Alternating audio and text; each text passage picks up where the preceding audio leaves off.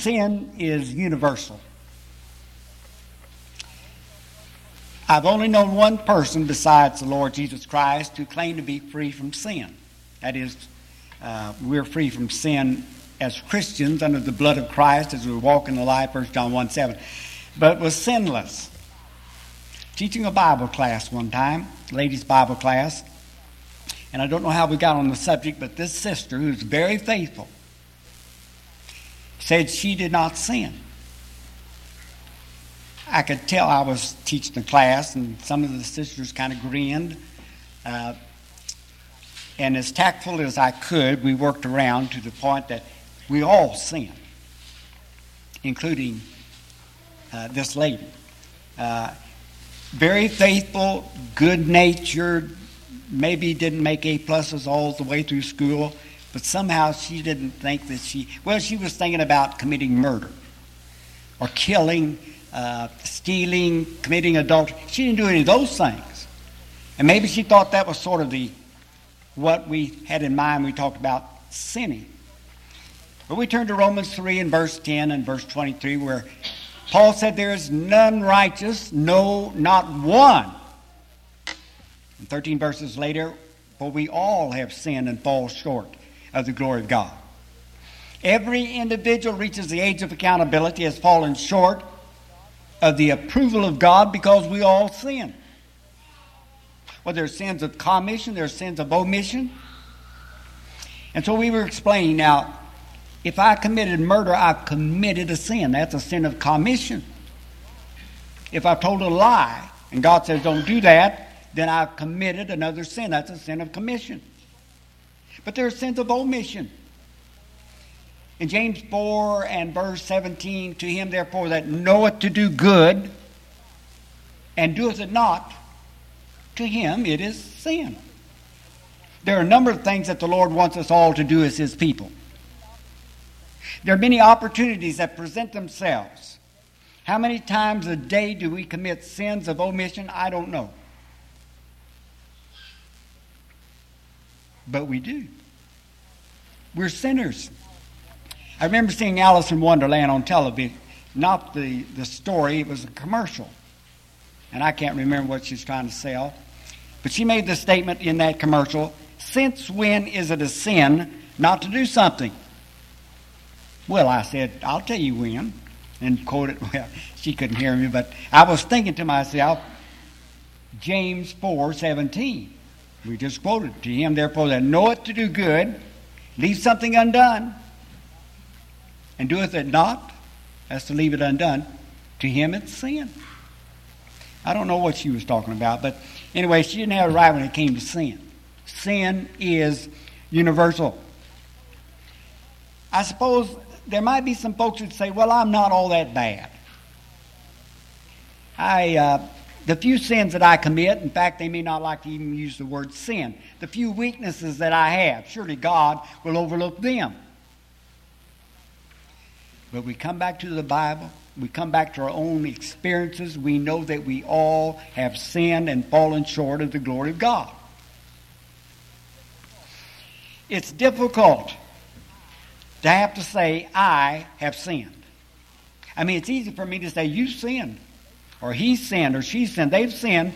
But when it comes to my own personal life and responsibility, I have, as an individual, broken God's law. I've acted contrary to his will. I've left this undone. I have sinned. But we have to say that if we want forgiveness. The wise man said in Proverbs 28 and verse 13 He that covereth or conceals or hides his transgressions shall not prosper. But he that confesseth and that's not all. But he that confesseth and forsaketh them shall obtain mercy. So it's not just enough for me to say, I have sinned, and then go on in the sin. To receive and obtain mercy and forgiveness from God, not only must I confess I've sinned, I must forsake the sin. And that involves, of course, repentance, does it not? There are several examples in the Bible where people have made the confession, I have sinned. I'd like to look at some of those, and we'll find that they were not all genuine confessions. There was not always repentance that went along with the confession. They didn't always forsake, sometimes they concealed the transgression until they made it known, I have sinned. Well, let's start with uh, Pharaoh. You remember Jacob came down with his family. His family grew into a nation in Egypt. And Pharaoh, because of the great number, made them all slaves. He was afraid if some enemy were to come to attack the Egyptians, they might ally themselves with these slaves and the Egyptians would be driven out or destroyed. Well, finally, God raised up Moses. And he sends Moses, I'm trying to cut down the story. He sends Moses to Pharaoh and says, Let God's people go. Well, who is this Jehovah that I should hearken unto his voice? was the reply of Pharaoh.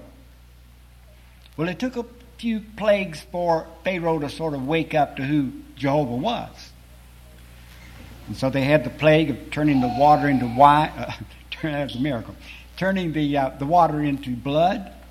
The, miracle, the, uh, the plague of the frogs and of the lice and of the, of the uh, flies, the murrain of the cattle, of disease, boils,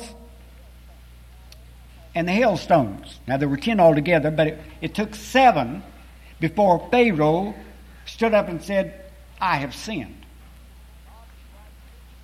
God is righteous, but I and my people are wicked. He confessed, I have sinned. And so he pleaded with Moses to remove this plague like he had removed the other six. You know, he said, I'll, I'll let you go. But as soon as the plague was gone, he changed his mind. His heart was hardened. But on this occasion, he said, I have sinned. So Moses asked God to remove the plague, and he did.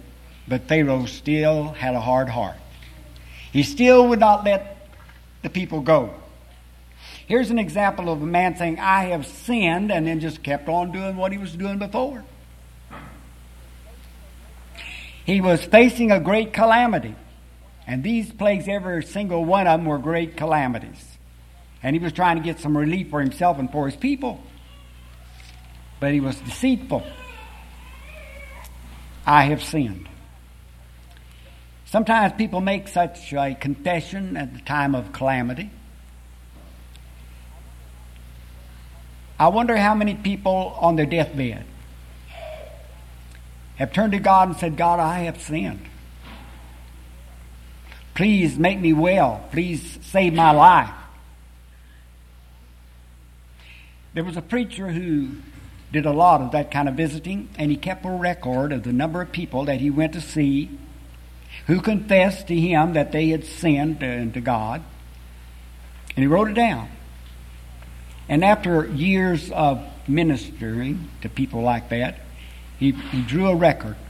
And there were hundreds of those who confessed on their deathbed that they had sinned, and when they got well, they would return to their sin just like Pharaoh, was not sincere. We've heard about soldiers uh, being in a, a foxhole, for example, and bombs exploding everywhere, and, they're pleading with God to forgive them of their sins, and making a promise that if you'll just spare my life and let me go home safely, I'll live a different life. I remember a coach that came where I was a boy. Uh, he said that he had made that kind of a vow to God. And he was trying to keep it. But there are others he knew about who were not. And I'm certain there must have been others, like Pharaoh, who didn't keep their vow. Or here's a parent who has a child that's deathly ill. And the parents turn to God for help. Please spare our child's life. I know I've been a sinner. And I'll do better if you'll just save his life. Well, we don't know a record. God knows how many were sincere in making that kind of a confession and who were not. I know a woman, Laverne and I, who was a member of the church, one place where we were working. One Sunday morning, she came forward during the invitation song. she was not a faithful member of the church. Yeah, I don't know how long it had been since uh, she'd been there. But she asked for the prayers of the church, asked that she might be forgiven for being unfaithful. And she made it known that she was going into the hospital that week to have an operation. She was afraid she had cancer. Well, fortunately for her, it wasn't cancer. But did she come back? Not while we were there. It makes you wonder about that kind of a confession. We can say, I have sinned, and then just go on in the sin.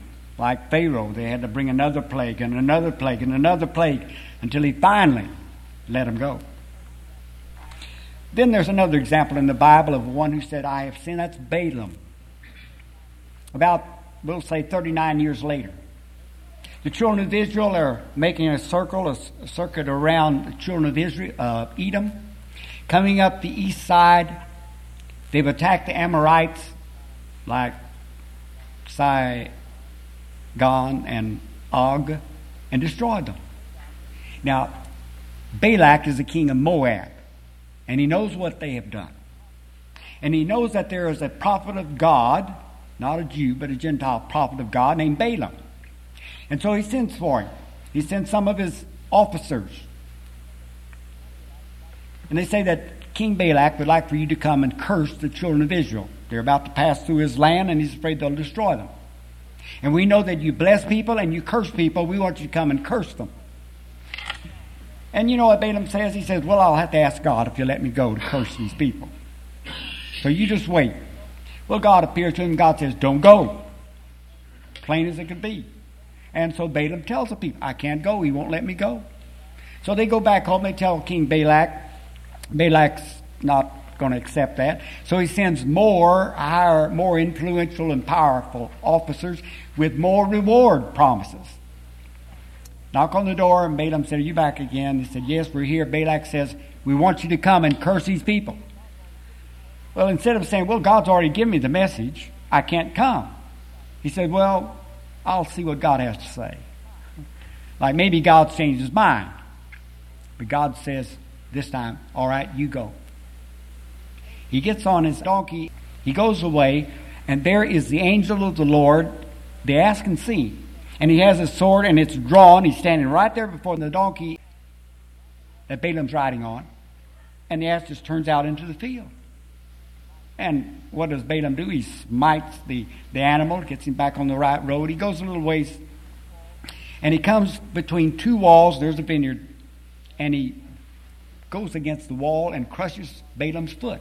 And again, he takes his rod staff and he smites the animal. He gets him going along. Well, the reason why he did that was the angel was spearing before him. Had this drawn sword that Balaam didn't see, but the donkey did. And so they're going along and they come to a very confined path.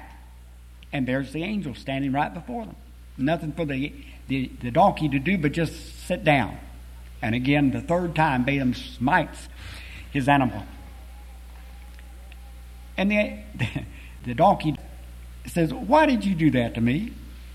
And Balaam talks right back to him, Well, because you did this and you did that to me. And they talk back and forth. And then we read where God opened the eyes of Balaam so that he could see the angel of the Lord and his sword drawn right there in front of him.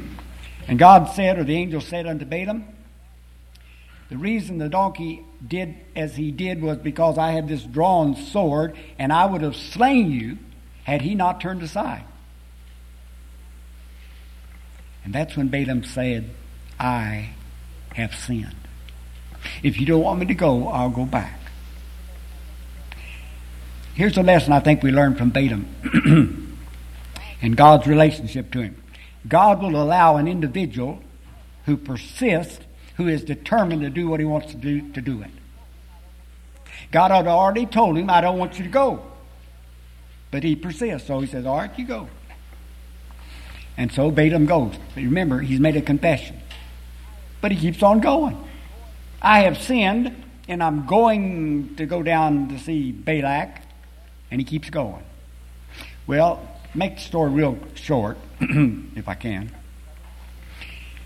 Balak says, I want you to curse these people.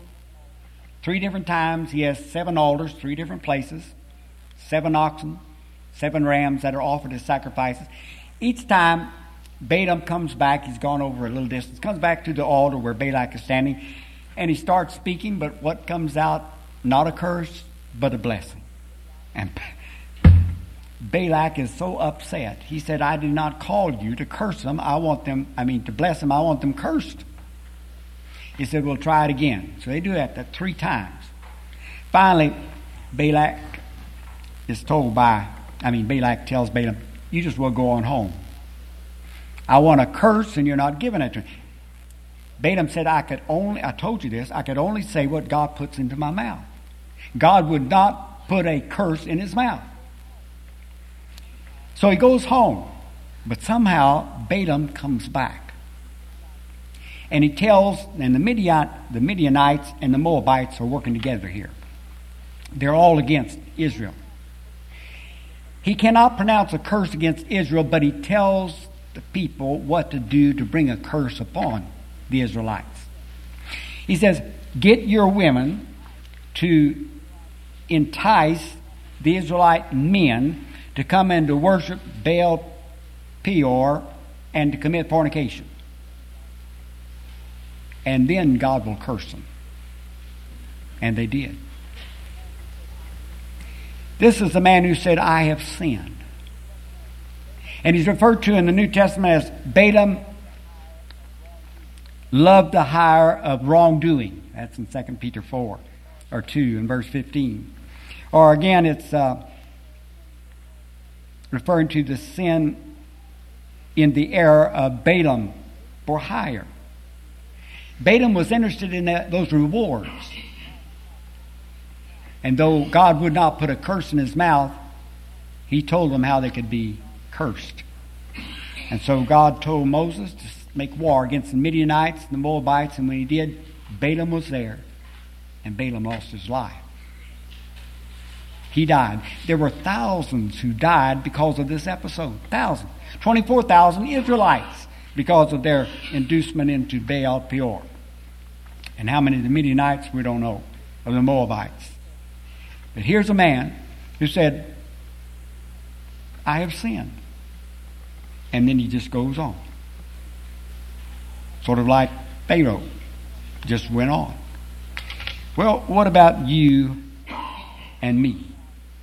Have there been times when we recognize there was something wrong in our lives and we even confess to the Lord, Lord, I know it's wrong. But we keep on doing it? Are we any different from Pharaoh or from Balaam? Lord, I know it's wrong to smoke. There's the confession. But we keep on smoking. I know it's wrong to not to, to worship Sunday morning and Sunday night. But I only come once a week now. I know it's wrong. Well, you know what I mean? We know it's wrong, but we keep on doing it. Balaam knew it was wrong, and he kept on doing it. I have sinned without the repentance doesn't do a bit of good. Then there's Achan. Another, about a year later, children of Israel have crossed the Jordan River. They've come to Jericho. They've circled it 13 times for seven days and God causes the walls to fall down, they're given the city. He said, Now, when you go in, you cannot have any of the spoil. That's all dedicated to me. That's Jehovah talking. Not a thing. Generally, in wars or battles, they could take the spoil home, but not this time. God gives them the battle at Jericho. And then there's another city called Ai spelled, pronounced the same way. Not very big. The spies come back and say, We can take that with two or three thousand soldiers. That's all it takes. And so Joshua sends 3,000. But what happens? They turn their backs and they flee and they lose the battle. 36 men are killed. Joshua and the elders fall down before God, put sand on their hair, and said, What's happened, Lord? Why did you let us come into this land on the, the west side of the Jordan if we're going to lose the battle? God says there's sin in the camp. That was the trouble. There's sin here. I want you to let each tribe, each household, each family, each man pass by, representatively, of course. And he did that. The tribe of Judah came by, God said, That's the tribe. Then here's this household, here's this family, and here's this man, and his name was Achan. That's where the sin is. The finger was pointing by God right on Achan. There wasn't anything Achan to do about it but say, I have sinned. Kind of like catching a child with his hand in the cookie jar. I mean, what can you say? God showed everybody that Achan was sin. So Achan said, When I saw this goodly Babylonian mantle, I saw the silver and the gold, I saw it, I coveted it, I took it, and I hid it. And you'll find it in my tent. I dug it, I dug a hole and put it down there. I have sinned. One thing about Achan, he wasn't the only one that suffered. The whole nation suffered. 36 men, their families, husbands, uh, brothers, and so forth were slain. And sometimes that's what happens when we commit sin. You know, we'll say, well, it's none of your business. If I want to sin, it's my business. That's not so. It's everybody's business in the Lord's family.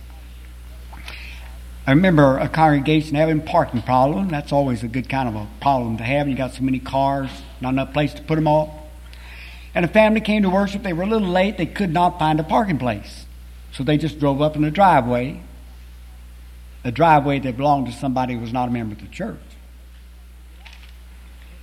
And those people couldn't get out till worship was all over. Bible study was all over. They condemned the whole church for what that one family had done. That's kind of like Achan's sin. Everybody suffers with it. There was another man, uh, we knew this man. uh, he liked to play baseball in the summertime. They would have their, you know, unprofessional games. Men would come together and they'd play. He's a farmer. He liked to play, but he had a, he had a, a hot temper. And when the referee would call the wrong thing or a player would do something else he didn't like, he would get angry. I mean, it was, you know, win or, or, or what. and he would even get into a fight. He's a member of the Church of Christ, folks. Now, are all the members of the Church of Christ like this man? Well, they don't know. They're just going to judge everybody in the Lord's family like this individual Christian has acted wrongly. Achan confessed, I have sinned. And his sin brought shame upon everybody, death even to his own family, because they must have been a part of it. Well, let's move on. About 400, we'll say 410 years later, hold me a year or two here or there, King Saul, he's the king. And God, through his prophet Nathan, uh, Samuel, says, Saul, I want you to take your men. And he took 210,000 men. It was a big job. And go down and destroy all of the Amalekites. Because when you came out of Egypt, you know, before they got to Mount Sinai, and they came up from behind you and they, they attacked the older folks, uh, those who were weary, came up from behind and attacked them. And he said, When that happened, I don't want you to forget it. Joshua was the leader. God gave them the victory. But he said, don't forget what Amalek did. So Saul, 400 years later, has to go and uh, get God's revenge upon these people. So he goes down. He says, destroy everything and all that they have. All the people, all their possessions. Saul's coming back, and the night before, he, God appears to Samuel. And he tells him what Saul did and what he did not do. And so early the next morning, Samuel got up and he met Saul. And Saul said, Blessed be Jehovah God, I have carried out his commandment. Samuel said, If you carried out his commandment, I'm paraphrasing it, what meaneth the bleating of the sheep and the, and the lowing of the oxen which I hear in my ear? You were supposed to slay all of those animals, and I can hear that you didn't slay them all. So you did not carry out God's commandment. And by the way, who's this man here? Well, that's the king. That's King Agag. You're supposed to slay everybody. You didn't slay him. Well, Saul said the people wanted to spare the best of the animals and to bring them and offer them as an animal sacrifice to God. Now, doesn't the end justify the means? The means justify the end or whatever? Samuel said no. To hearken and to obey God is better than sacrifice. It's better than the fat of rams. God wants you to do His will, and you cannot substitute some sacrifice. I mean, let me say, I committed a big sin this week. Well, I'm going to put in $100 this week to kind of cover it. And that's not the way it gets covered. God does not respect the sacrifice in that kind. He wants to hearken to Him, He wants us to obey Him. That Saul didn't. And finally, Saul said, I have sinned. But when he made his confession, he pointed his fingers at other people. It was their fault. Had they not wanted to spare these best animals, I'd had them all slain. It's their fault. So here's the confession. But we're blaming somebody else. Now, what caused your problem? Maybe it was your parents. Maybe you were abused when you were a child. Maybe it's your religion. Maybe it's society. And whatever it is, blame them, but don't take the blame yourself. Now, maybe I'm simplifying it. Blame somebody else. That's what Saul wanted to do. And an individual may have had some bad parents, may have been living in a bad place, but he is going to be responsible before God for what he does or for what he fails to do. Romans 14 and 12 says, So then each one of us shall give an account of himself unto God. I can't say, Well, God, uh, did you notice where I was living? Did you notice how my family treated? Did you notice?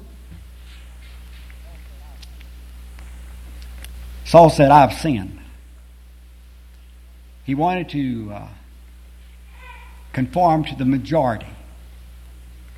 It was Moses who said in Exodus 23 and 2, and how can I get that started? Do not uh, commit sin. Uh, do not follow after multitude to commit sin. That's it.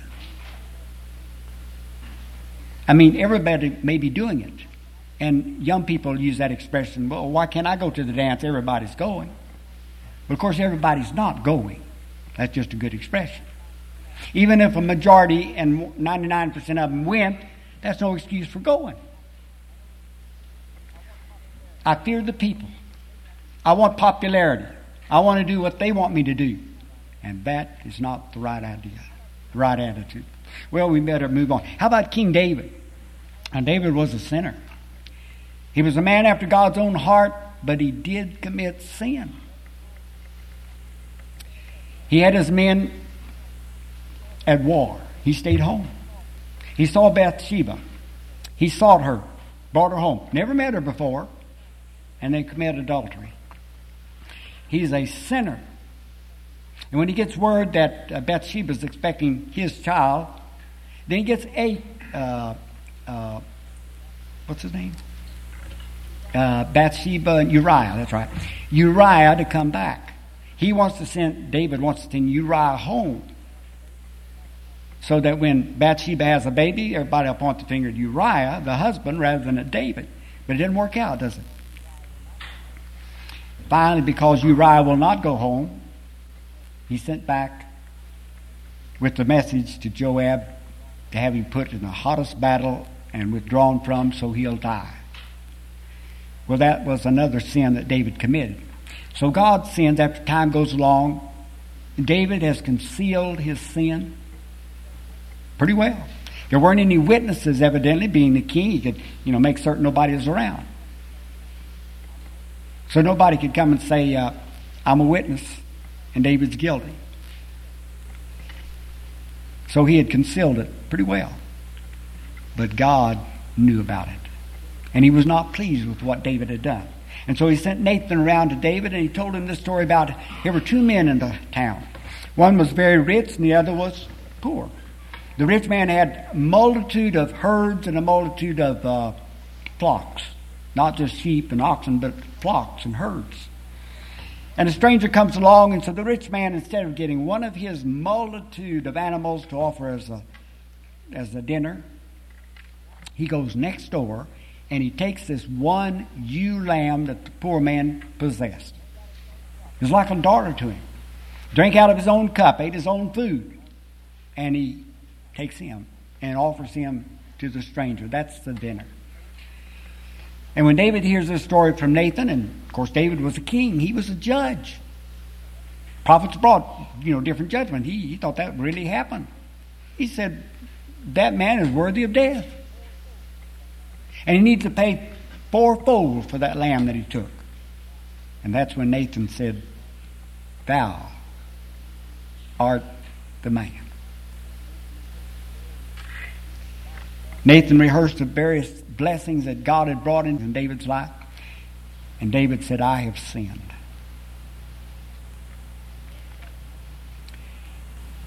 He had to suffer a number of consequences for his sin. A sword would never leave his household. The child would die. The enemy would be given occasion to blaspheme God's name and things like that. He sinned. There's one thing about David, though, when he had to face it, he repented. He made the change God wanted in his heart. He wrote Psalm 51. This is attributed to David at this very time when he said, I have sinned, when Nathan came to him. Let me read a few of his statements. See if this doesn't sound like a person who's repented, having confessed his sin. I have mercy upon me, O God, according to thy loving kindness. According to the multitude of thy tender mercies, blot out my transgressions. Wash me thoroughly from mine iniquity, and cleanse me from my sin. For I know my transgressions, and my sin is ever before me. Against thee, thee only have I sinned and done that which is evil in thy sight. Let me skip down. Hide thy face from my sins, and blot out all mine iniquities. Create in me a clean heart, O God, and renew a right spirit within me. Cast me not away from thy presence, and take not thy Holy Spirit from me. Restore me unto the joy of thy salvation and uphold me with a willing spirit. Then will I teach transgressors thy ways, and sinners shall be converted unto thee. For thou delightest not in sacrifice, else would I give it. Thou hast no pleasure in burnt offerings. The sacrifices of God are a broken spirit. A broken and a contrite heart, O God, thou wilt not despise. David made a confession and he repented. Hurriedly. well, all right, I'll mention Judas. Judas Iscariot. In Matthew 27, he brought the 30 pieces of silver back to the chief priests and the elders in the sanctuary. There is the temple. He said, I have sinned in that I betrayed innocent blood. And they said, What's that to us? See ye to it. And then he just threw the 30 pieces of silver down there in the sanctuary. And he went out and hanged himself. Now he said, I have sinned. Matthew says it repented Judas, or, or Judas repented. But it wasn't the kind of repentance that God wants. Second Corinthians 7 and 10 says, For godly sorrow worketh repentance unto salvation. A, salva- a salvation that bringeth no regrets.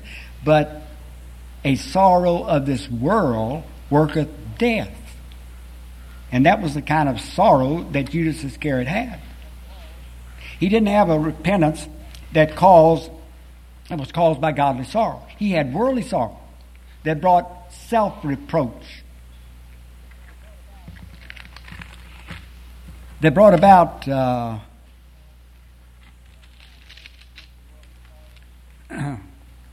we mentioned worldly sorrow, remorse, shame, but not genuine repentance. And so he committed suicide. even though he confessed, I have sinned. One other is the prodigal son. Here's an example of true repentance. Came to his father one day, demanded his share of the inheritance, went out and wasted it all, lost it all. That's what prodigal means, waste. Then there was a great famine. Didn't have any money, didn't have a job, went out to work in a man's field feeding swine. And when he came to himself, and it took all of that to get him to come to himself, he says, I know what I'm going to do. I'm going to go back to my father and I'm going to say, Father, I have sinned against thee and against heaven. I'm not worthy to be called one of thy sons. Make me as one of thy hired servants. And he did it. He knew what he needed to do. He planned it. He knew what he was going to say. And then he up and went back home. And when his father saw him, ran to him, embraced him, he confessed to him, I have sinned. David and the prodigal son, of the seven we've looked at, are the only ones worthy of our imitation. Because when they confessed their sins, they also repented. They made things right, and God accepted them. So the other five didn't quite go far enough. Sin is universal. And when it comes into our lives as God's children, then we must confess them and forsake them. I don't think I quoted 1 John 1 8 to 10, and I'm not going to take time because I've gone way over. But you might want to read it. John said the same thing Paul said we do sin. But when we sin, verse 9, if I confess, he will forgive me of my sins, cleanse me from all unrighteousness. So we have God's promise. If we're not a child of God, to to get that forgiveness of sins, we must obey the gospel. We must get into Christ where forgiveness is provided. And that comes through confessing our faith, repenting of our sins, being buried with Him in baptism for the remission of our sin. If you're subject to the gospel, won't you come to a loving, merciful, compassionate God who tells us He wants us to come to Him, who gave His Son who said, If I be lifted up, all men are going to be lifted up. So that's the way he appeals to us to come to him. If you're subject to his invitation, won't you come as together we stand and sing?